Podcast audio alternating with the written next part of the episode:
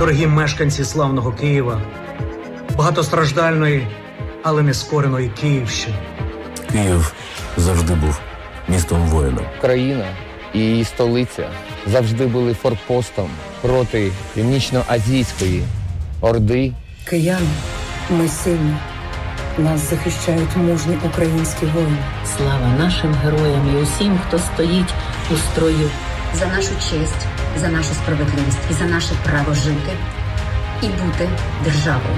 Я вдячна Збройним силам України, вдячна теробороні, вдячна всім, хто захищає зараз Київ. В Києві є стільки багато яскравих потужних людей, котрі знають, за що б'ються, і знають, що таке Україна, і що таке українська чесність і українська любов. Дякуємо, що ви є в нас, наші тероборонці, наші справжні захисники. Ви зараз боретеся як леви, як античні герої, як міфічні лицарі. Ми любимо вас, дякуємо вас і тримаємо за вас молитву. Ребята, держитесь. Мы должны выстоять. Киев выстоит. Обіймаю кожного воїна. Зичу їм перемоги. Нас захистить тільки єдність. Це неймовірна сила, коли ми всі разом так прагнемо перемоги. Я переконаний, що ми вистоїмо. Ми не здамося. Віримо всім серцем в нашу перемогу. Бог з нами, Україна сильна. Вистоїмо і разом переможемо! За нас, за Київ. Вистоїть Київ, вистоїть Україна. Перемога буде за нами.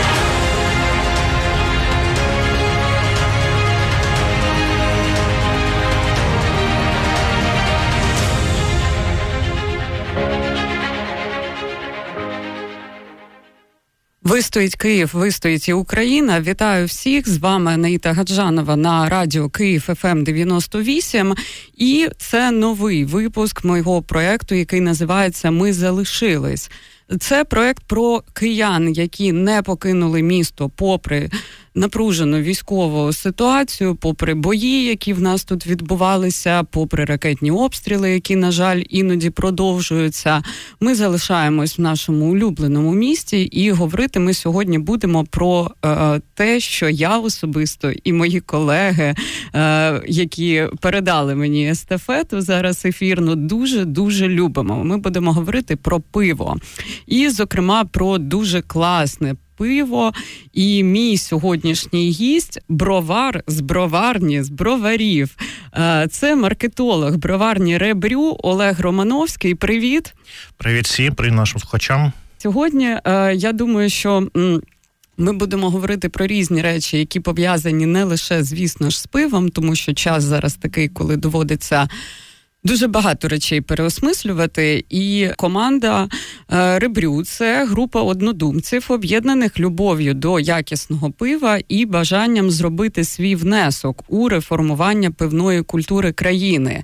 Підприємство було започатковано ще у 2016 році групою приватних акціонерів з України і за кордону. І починаючи з лютого 2019 року, пиво продається в барах Києва та України. Давай розпочнемо з, е, з того, що ти розкажеш трохи детальніше про вашу історію, і далі вже будемо розкручувати це все. Е, ще раз вітаю. Мене звати Олег Романовський. Е, як правильно сказала Наїда, я представляю поварню Ребрю. Хто ми і що ми? Перш за все, Ребрю це наше скорочення від повної назви Reformation Brewery. Броварня була задумана ще, може, з року 15-го, заснована 16-го. Ми дуже довго будувалися, шукали місце, шукали обладнання, щоб нарешті на 18-й рік осісти в броварах. Це, звичайно, дуже кумедно звучить. Ми жартуємо з цього бровари з броварні в броварах, але це не так, що дуже планувалося. Саме просто броварах визнав, саме ідеальне для нас місце, де ми повністю побудували наше маленьке виробництво і зараз там працюємо. Тобто, через це у нас інколи є такі проблеми самоідентифікації. Ми або броварські кияни, або київські броварчани, в залежності від ситуації ми позиціонуємо. І, власне, наша назва Reformation Brewery, вона походить саме від того, що ми дуже довго будувалися, дуже довго збиралися силами, і хтось там з друзів наших інвесторів е, пожартував, що ваша броварня будується так само повільно, як ідуть реформи в Україні. І ми саме через цей жарт про реформи і власне обрали свою назву як Reformation Brewery. Тобто, але все ж таки наша броварня побудувалася швидше. Ну, сподіваємось. Добре, ребрю за три роки стали одним із головних гравців на ринку е, крафтового пива, але ви самі е, завжди наголошуєте на тому, що вам не дуже імпонує термін крафт, і що ви просто робите класне пиво, якісне. Зазвичай, коли говориться про якесь виробництво крафтове, то дійсно мова йде про е, досить невеликі об'єми. Ті об'єми, які виробляєте ви, наскільки я вже тут підчитала і проконсультувалась, е, трошки виходять е, за межі поняття крафт. Можливо, ви для наших слухачів поясните різницю, поясните своє позиціонування ось на ринку саме пивному. Як, Якщо говорити, казати щодо об'ємів, то наші там приблизні об'єми там 20-25 тонн пива на місяць, це насправді дуже і дуже мало. Навіть порівняно з іншими деякими українськими учасниками ринку. Вже я не кажу про там європейські і тим більше американські заводи, які саме себе позиціонують як крафт. Тобто, колись одним з визначень поняття там крафту, згідно там американської термінології, були саме об'єми виробництва, але ж ті самі американці постійно їх їх е, переглядали, переписували, збільшували, збільшували, збільшували, щоб е, втягнути в це визначення купу своїх топових броварень. Власне, якщо згідно американських визначень щодо об'єму, то під категорію крафт підпадають українські регіональні пивзаводи, наприклад, ті самі там умовне там опілля, там Бердичі, Фумань, пиво. Це тобто, якщо брати чисто за об'ємами, то вони підпадають під крафтову категорію. І, власне, одне з визначень є об'єми, е, визначення, оце ставлення щодо а, що незалежності власників. Ну, це це знову ж таки, якщо там броварня належить корпорації, а власне керується напряму власне, власниками інвесторами і визначення, що стосовно там пива зроблено там таким особливим підходом, з душою, з душею, без е, таких там економії, все ну, робиться найбільш якісно, максимально. Ну це все дуже умовне визначення. Це всі всі роблять з душою, все, все, все всі роблять як що найкраще. Тому ми власне хочемо уникати, уникаємо цього визначення, бо на початку там певної революції в Україні, там до року рік 14-15, цей термін дійсно ну був важливий, тому він дійсно був як такий маркер, який відрізняв там одні броварні від інших від великих виробників. Але на зараз, на сьогоднішній момент, цей термін вже доволі сильно затасканий. Він затасканий великими виробниками. Всі там купа великих корпорацій ліплять слово крафт на на свою продукцію. Вже там з'явилися крафтові шкарпетки, крафтова горілка, крафтові коньяки. І тому це перестало бути якийсь тим самим визначенням, який щось відрізняє. Тому ми просто стверджуємо, що ми робимо гарне пиво, ми намагаємось робити що найкраще, що найякісніше. А крафт чи не крафт, ну хай вирішують вирішують споживачі. А ще одне питання стосовно вашої команди. Знову ж таки, зазвичай, коли йдеться про якийсь е, бізнес, е, який задумувався від е, хобі, да, або від якогось е, захоплення якоюсь справою, е, йдеться теж про дуже довгий шлях помилок, шишок, які всі набивають. У вас лише бізнес-план розробляли два роки, не кажучи вже про те, що ви ще рік вибирали обладнання і про те, що у вас загалом це ну дуже недешеве виробництво. Власне, е, розкажіть про е, свою команду, про ось цих е, підприємців, е, які стали засновниками броварні, і е, одразу, якби з цього переходячи, е, оскільки це інвестиційний бізнес, як про вас пишуть, то що відбувається зараз з вашими інвесторами?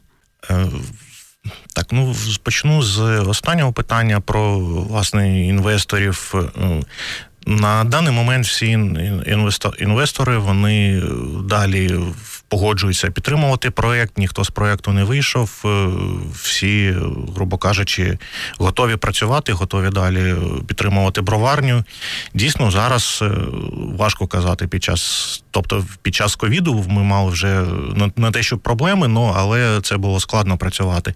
Зараз, звісно, під час війни важко казати про якусь фінансову маржинальність, про доходність і тощо, але всі інвестори е, підтримують проєкт, і, власне, якщо там броварня буде і далі існувати в фізичному сенсі, бо хоч-хоч поки що нам пощастило зі всіма обстрілами в броварах, то ми проєкт буде існувати і далі надалі.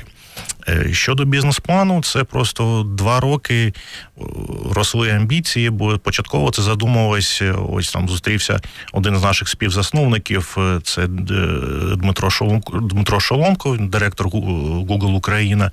Зустрівся з своїм. Своїми там друзями, Євген, депутат, домашній пивовар, Олександр Селюк, наш поточ, поточний директор, він зі сфери будівництва. І просто початкова ідея була: ну ось там хтось має гроші, ми маємо, ти вмієш варити пиво, давай зробимо щось типу маленької броварні, просто там аля, типу гаражний варіант, і будемо варити пиво для себе. А згодом апетити виросли, і зрозуміло, що е, різниця між там 200 літрів гаражі заварку і 1000 літрів е, на такому середньому за розмірами виробництві, це вона не не в 5 разів відрізняється. Тобто, а щоб щоб казати саме про бізнесову складову, то вона якраз починається від 500, від 1000 літрів заварку.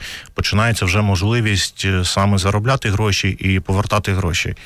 Тому і був обраний саме такі об'єми, і власне росли потреби у приміщенні, у обладнанні, і це все зайняло цей час, який у нас пішов на будівництво. Давайте перейдемо тоді до того, що відбувалося в броварах протягом останніх понад двох місяців, і власне що відбувається зараз з вашим виробництвом. Ну, вторгнення, думаю, зустріло як і більшість, тобто це нас захопило певною мірою зненацька, і ем, Напевно, що перші кілька там днів, може там тиждень, ми всі були е, ну, дещо дезорієнтовані, розгублені, не знали, як як це все буде. І нашу команду там трошки трошки розкидало, власне, там Україну і не тільки. Але з е, та частина команди, яка залишилася в броварах на чолі з нашим головним пивоваром Женя Смурихін, Е, там наш там бухгалтер Ігор, там там Сергій, і вони, в принципі, вони підтримували постійну роботу броварні, тобто, не дивлячись там на обстріли, вони там майже кожен день їздили. Всі там поточні технологічні процеси, бо вже на той час було наварено, нароблено наварено якусь кількість пива. Потрібно було там і робити і розливи, і підтримувати там бродіння, і тощо. І всі ці процедури вони робилися. Життя броварні підтримувалося, не дивлячись на всі обстріли. Е, щодо обстрілів, ну кілька разів було дуже близько. Десь ось останній обстріл броварах, який там був пару тижнів тому, це було там до кілометра від нас, ще під час в березня прилітало. Ну, дякую, дякую ж комусь, що ми цілі і не ушкоджені, сама броварня не постраждала на щастя. Тому ми зараз маємо можливість повноцінно працювати. Але я бачила, що у вас е, я пробувала зайти на сайт сьогодні. Він не працює. Де відбуваються зараз ваші продажі? Чи лишився якийсь е, запас вже звареного да, запакованого пива, е, який в вільному доступі для покупців?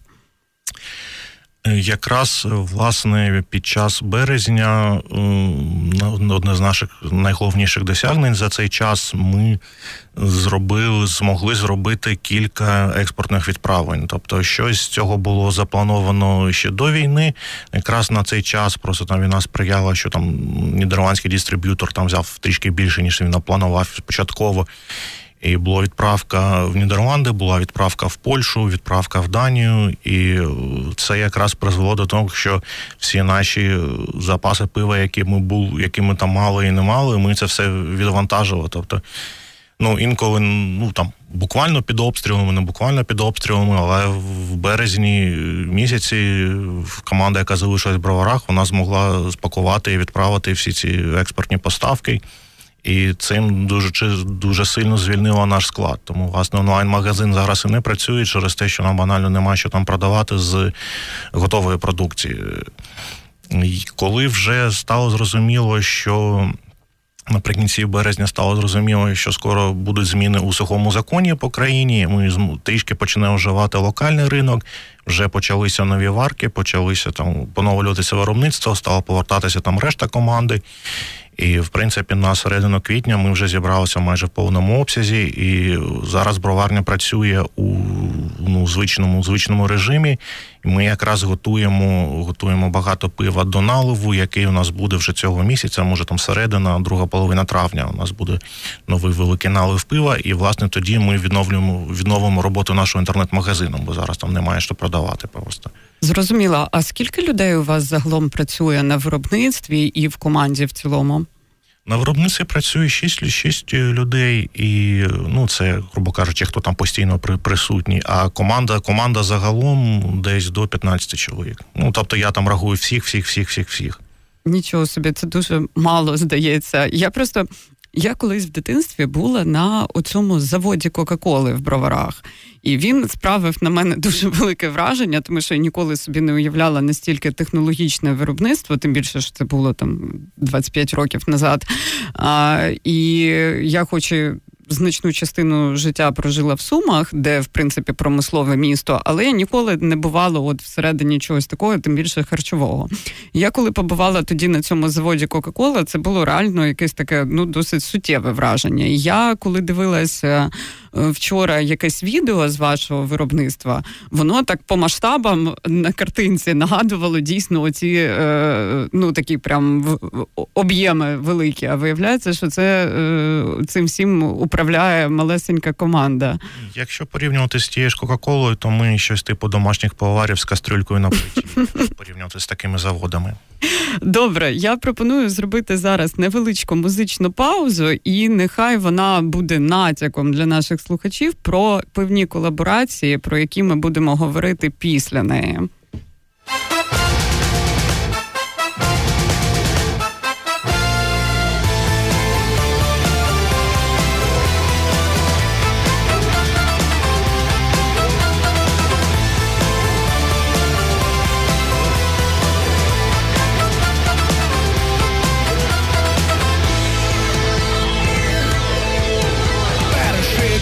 Камуфляжі пара берців не убита. В мене є моє натхнення і стара безбольна бита. В мене є собою сотка, заничена остання. В кого є питання? В мене є питання. Хто мене переписує закони і порядки. Мене трахають вища, за мною ж сплачені податки. Що за стрьомні пасажири тут будують п'єдестали. Я би може і промовчав, але якось піддістали. Перевірили кишені, перерили рюкзак Прогресивна молодь підпалила автозак Бо само собою тут нічого не розрулиться Зараз розберемося, кому належить вулиця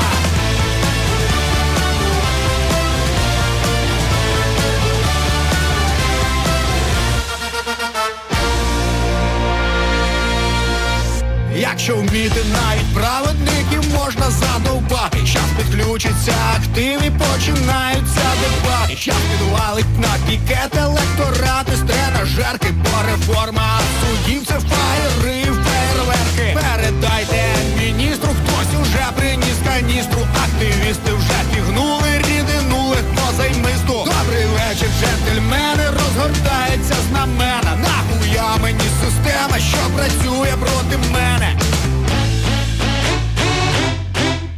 Я!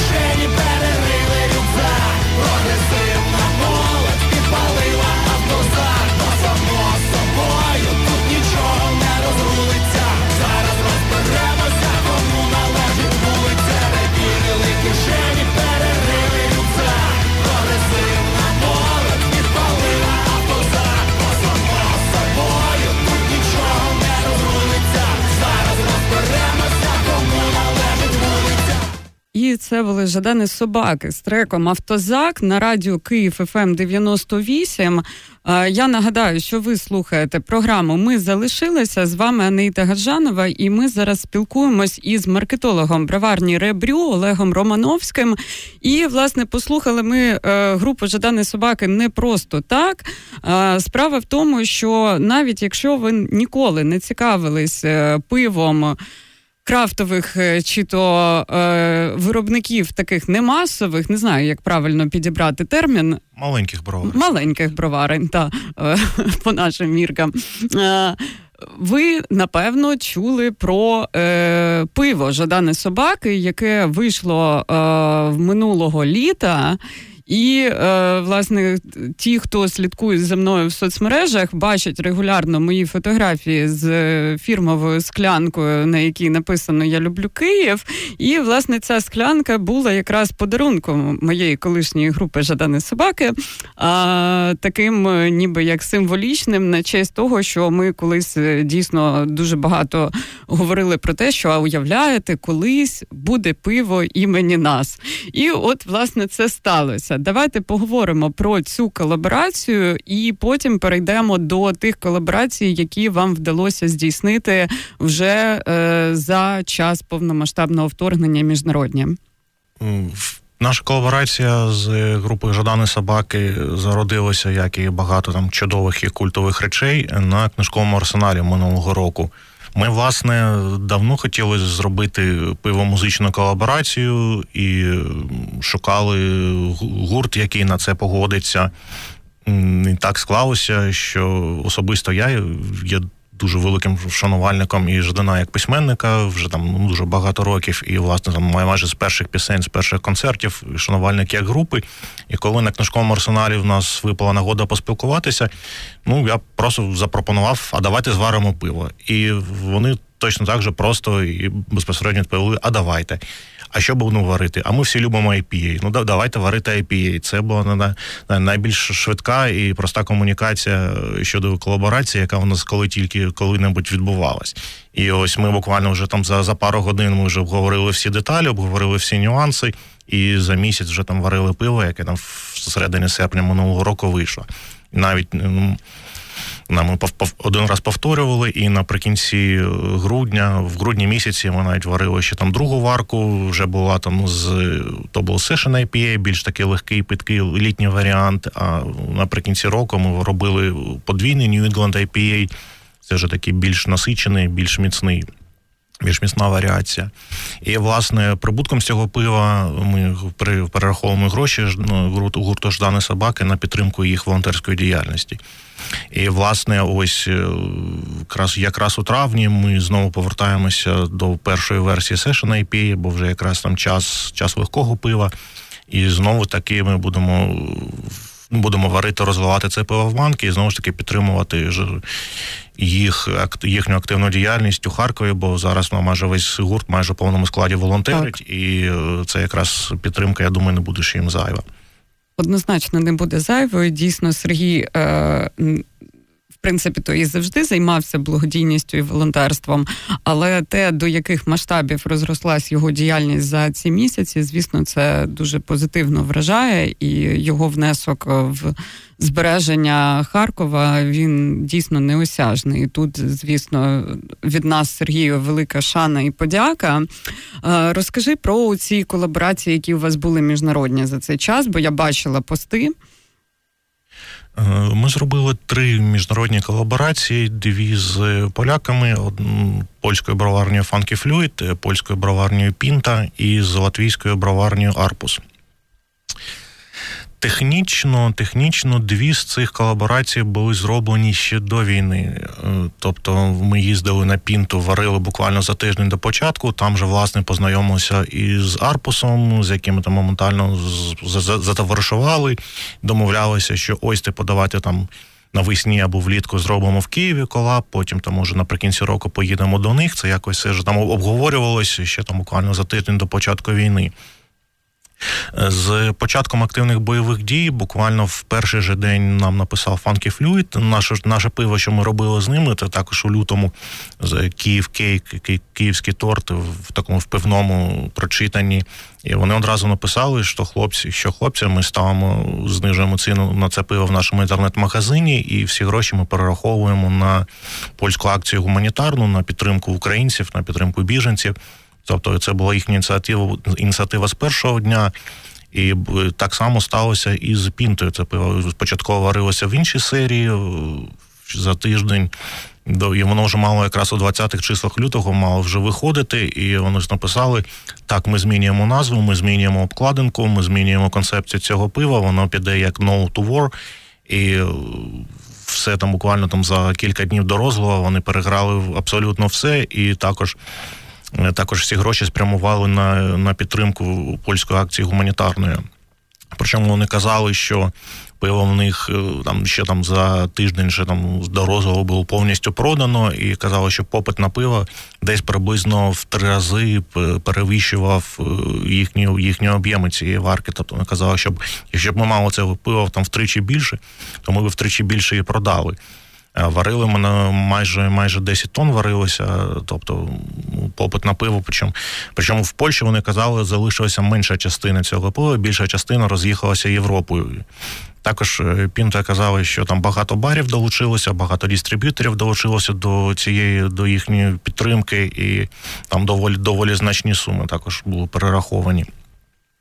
І вже потім, е, десь в березні, нам написали е, хлопці з Арпусу, також запропонували зробити цю колаборацію. Тобто, ми ну, бачили дещо інакше, бо ми ну, не надто великі прихильники таких от віддалених е, ремоут віртуальних колаборацій.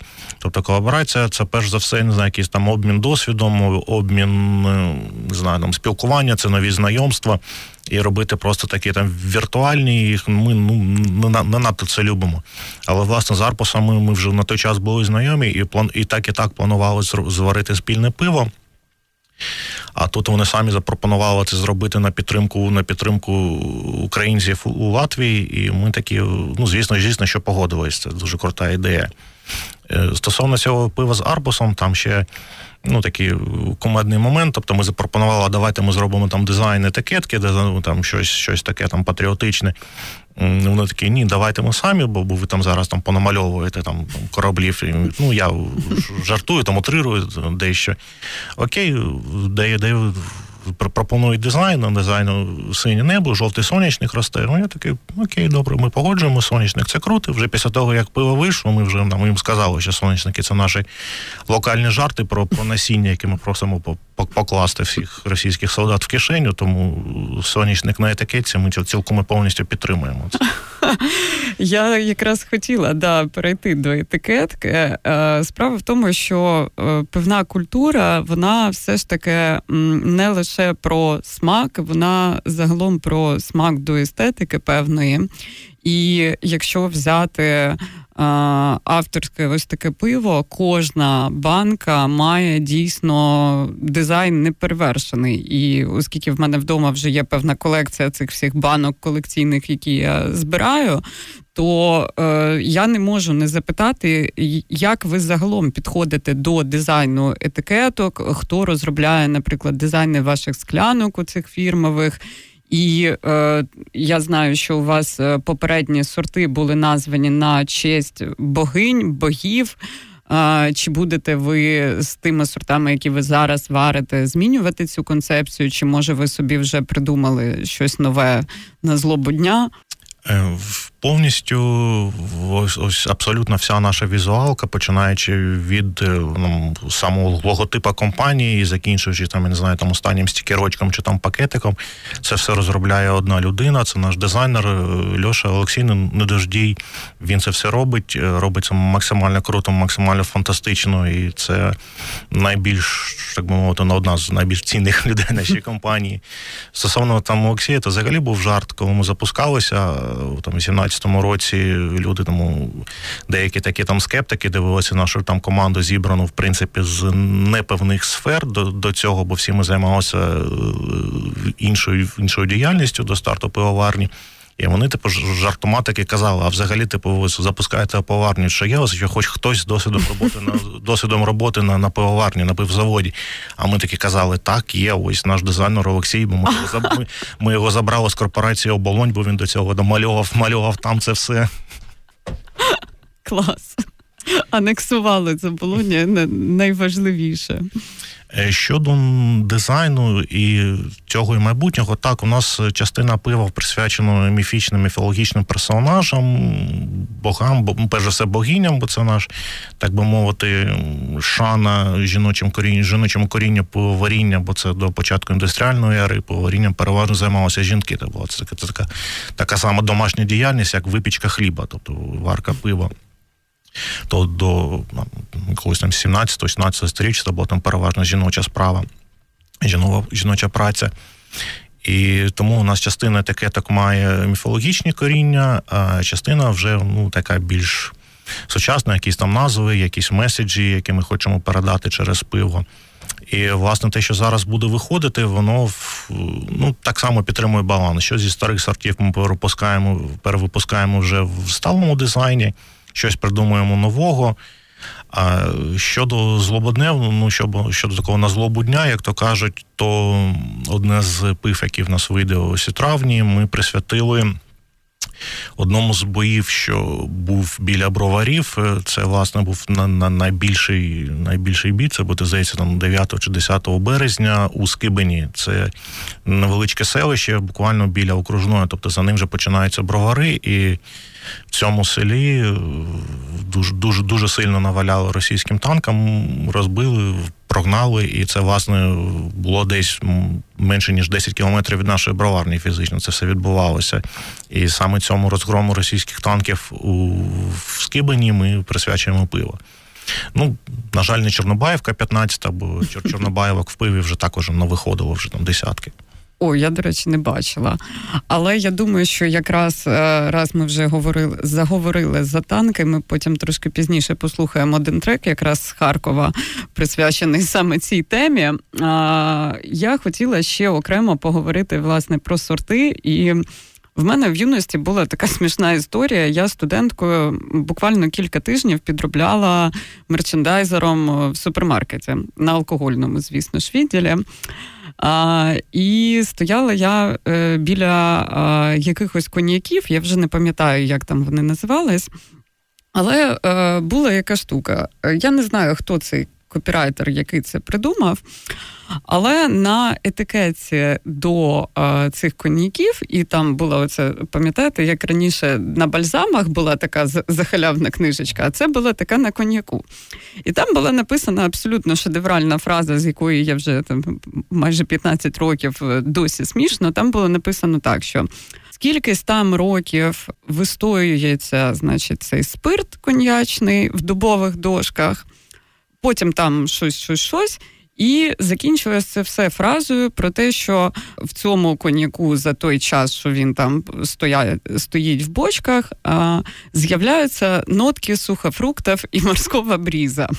І я завжди думала, як же ж це має відбутися. Це був ну не Закарпатський, але десь з Західної України е, е, виробник. І я так собі постійно намагалась уявити, от як в цій дубовій дощ, бочці за скількись там років, е, звідки ж там з'являються ну, нотки сухофруктів, я ще можу зрозуміти, але морського бріза.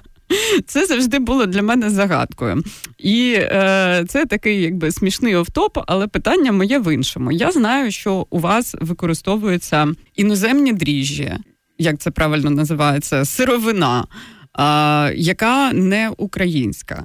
І е, я не дуже розумію, е, наскільки вам зараз буде легко е, її поставляти для того, щоб продовжувати виробництво. Щодо безпосередньо постачання, ну це в принципі проблема, яка має рішення. Тобто сировину можна замовляти за кордону.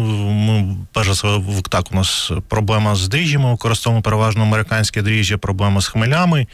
Ми маємо так саме походження е, солода. Частково використовували українські, частково іноземні, це залежності від, від рецептурної складової пива Головна проблема, перш за все, що е, все дуже подорожчало вже, і вже плюс е, курси валют, плюс подорожчання само по собі, плюс логістика, плюс то сьо. І це не все не може не від не відбуватися на кінцевої на кінцевої собівартості пива і відповідно підвищення ціни. Тобто, це такий самий ланцюг, який там від е, якогось там німецького солоду він призводить до подорожчання бокалу пива в барі. Тобто, і е, це, звісно, проблема, бо ринок. Хочеш, не хочеш, а буде на це реагувати на підвищення цін. Тобто, це перш за все проблеми будуть в цьому. в цьому. Я задам, можливо, не дуже розумне питання. Але е, ну, якби я розумію, що е, у вас є певна рецептура, якої ви дотримуєтесь, і відповідно змінювати її складові. Ну це досить складно, і це ну ніби як зміна концепції. Та з іншого боку, ви ніколи не замислювались про те, що е, щоб варити щось з того, що росте в Україні, виробляється в Україні, чи можливо навіть самим зайняти ще цю нішу, якщо вона частково не зайнята в в тому контексті, в якому ви працюєте? Просто сама концепція того пива, ну які там ми полюбляємо всі ці там ароматні IPA, всі ці там добре охмелені сорти, і вони, наприклад, передбачають використання хмелів, які в Україні просто не не вирощуються. Ага. Тобто ми там хочемо, не хочемо, ми мусимо використовувати там американські, австралійські, там новозеландські хмелі для цього. Хмелярство в Україні нам намагалося Е, ну я не кажу відродити хмелярство в Україні існує, і багато українських хмелів виробляється, але він виробляється вже з конкретних сортів, і вони орієнтовані власне на великого українського виробника, тобто на великі там на великі заводи, які використовують український хміль. Але я не назвав би його там дуже ароматним для того, що ми там хочемо для тих самих там цитрусів, там тропіків, які ми хочемо бачити в IPA з нуля розвивати хмелярство. Були такі спроби, е, деякі там ентузіасти на на фермах намагалися це робити, але в випадку з хмелем це ну, треба розуміти, що хмель дає врожай не раніше, який вже там, який вже можна використовувати безпосередньо в пиві, вже не раніше, то там за 3-4 роки. Ого. Тобто, тобто перший, перший врожай він не підходить, другий врожай він не підходить, вже там третій, четвертий, його вже можна нам пробувати. Тобто, це така довготривала інвестиція, яка ну Та, в Україні зараз це і, і довготривалі ризики, які угу. не на які не всі можуть йти. І те саме з ну, солодами перспективі це можливо там займатися солодом, але знову ж таки це починати з аграрного сектору, з, з вирощування, усолоджування, добудувати власні солодовні. Можливо, але я думаю, що не не зараз. Тобто, ми uh таким тим чи іншим чином ми зав'язані на імпорт у даному випадку. Я зрозуміла. Я просто е, чому запитала, тому що м, десь здається, поза минулого літа е, була історія, як один мій знайомий. М, він взагалі юрист. Е, якось ввечері прийшов бар, де я теж сиділа з друзями, і приніс мені, от в пластиковому пакеті, устриці вирощені під Києвом. Я спочатку не ризикнула їх їсти з точки зору, що якби літо на дворі, а вони ж псуються моментально, але потім оскільки подруга, з якою я була, вона дуже багато років прожила у Франції, і ну ми не могли не стриматись. І словом, ми спробували ці устриці, і це були реально найкращі устриці, які я взагалі в своєму житті їла. І в той момент е, мені в голові переклинуло про те, що ну, якщо під Києвом можна вирощувати устриці, то я навіть не знаю, що тут ще не можна вирощувати. Тому я власне запитала, але я зрозуміла стосовно того, що це не таке, що посіяв і виростив. Е, будемо сподіватися, що. Е, врешті-решт, перемога буде за нами, війна закінчиться, і ми зможемо власне робити настільки довготривалі інвестиції. Щодо щодо локальності і теруарності, е, ну це ну зараз буде перший рік, коли ми не будемо випускати наше традиційне весняне пиво. Це у нас є серія Берлінер Вайсів, це таке кисле пшеничне пиво, символ якого є там Фрея. І вона одна з версій цього Берлінер Вайса ми робимо на соснових пагонах. Тобто ми кожної весни в броварських лісах ми збираємо соснові пагони, свіжі, зелені, перекручуємо їх, додаємо в пиво, і це таке виходить кисле, кисле пшеничне, дуже освіжаюче пиво з неперевершеним таким хвойним хвойним ароматом і таким легким хвойним присмаком.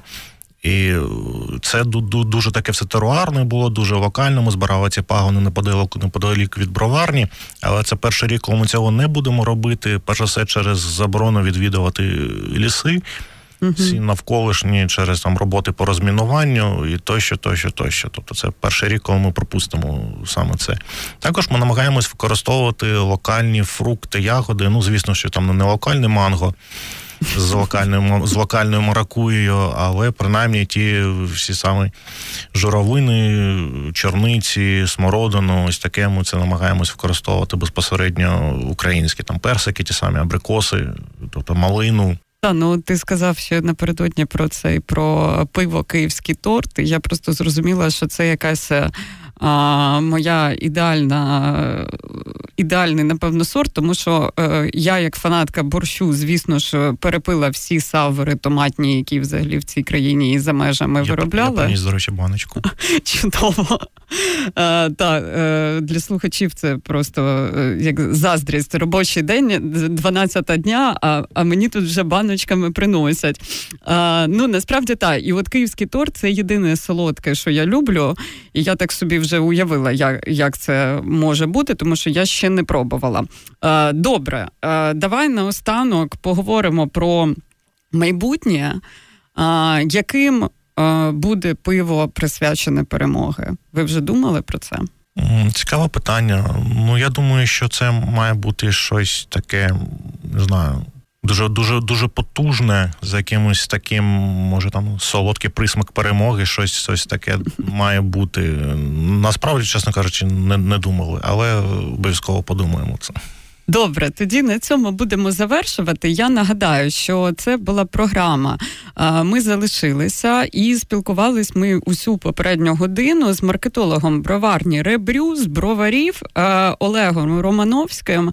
Я дуже рекомендую всім спробувати це пиво. Нагадай, будь ласка, де його зараз можна спробувати, принаймні в радіусі там Київської області.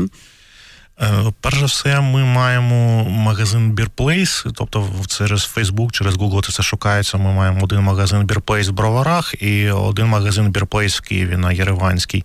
Ну а також ті ті крафтові бари, які зараз пита, намагаються відкриватися і працювати. Перш за все, там Панкрафт, наприклад, або там магазин The Dealer на Бесарабці, ось щось щось з того.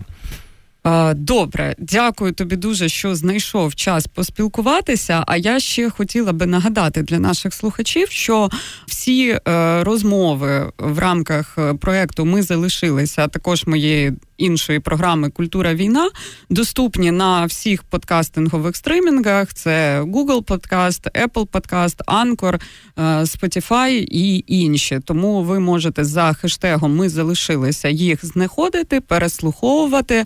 А також е, нагадую, що редакція Київ ФМ ем, е, відкрита до взаємодії з київськими підприємцями, які продовжують або намагаються надавати ті чи інші послуги продовжувати своє виробництво і займатися бізнесом, оскільки ми маємо не забувати про те, що в нас є ще економічний фронт. І тому, якщо ви е, київський підприємець або з Київщини, ви можете писати про свій бізнес нам на студійний вайбер 098 2099 898 Розповідайте про те, чим ви займаєтесь, і я думаю, що ми обов'язково з вами зв'яжемось і спробуємо розказати про вас в ефірі. І наостанок послухаємо пісню, яку я обіцяла. Це колаборація київського поета Дмитра Лазуткіна та Бориса Севастьянова, харківського волонтера та музиканта. І власне ця пісня присвячується українським танкам. Почуємось.